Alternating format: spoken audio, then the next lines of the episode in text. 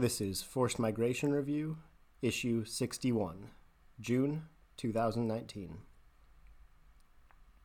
From the Editors We each live according to our own personal code of ethics, but what moral principles guide our work?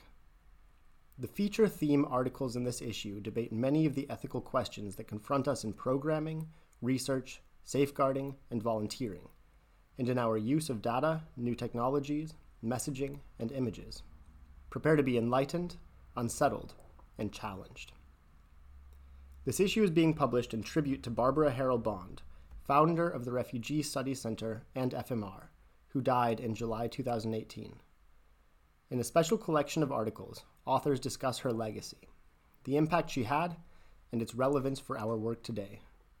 If her work or FMR has helped you over the years, make a donation to support FMR's work in the future visit www.fmreview.org slash online dash giving.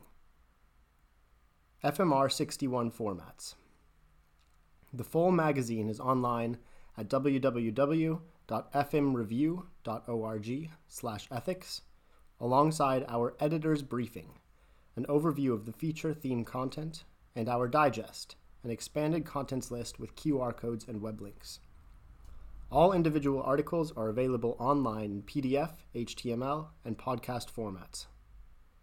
This issue will be available in English and Arabic. We sadly have not been able to secure sufficient funding to publish it in Spanish and French as well. For printed copies, please email us at fmr at qeh.ox.ac.uk. We would like to thank Christina Clark Kazak, the University of Ottawa, Tom Scott Smith, University of Oxford, and FMR's International Advisory Board for their assistance as advisors to the feature theme.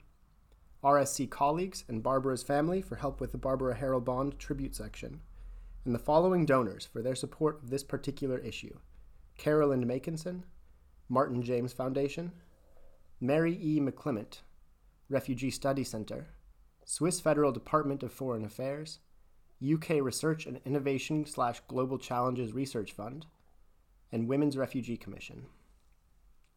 For many years, the Spanish edition of FMR has been published in partnership with the IUDESP at the University of Alicante, but for funding reasons, we are bringing it back to Oxford.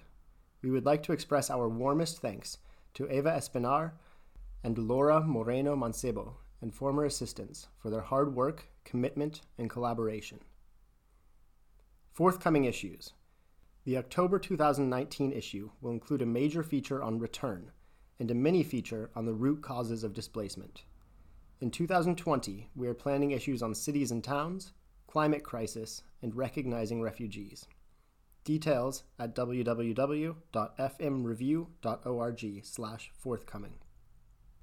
By Marion Couldrey and Jenny Peebles.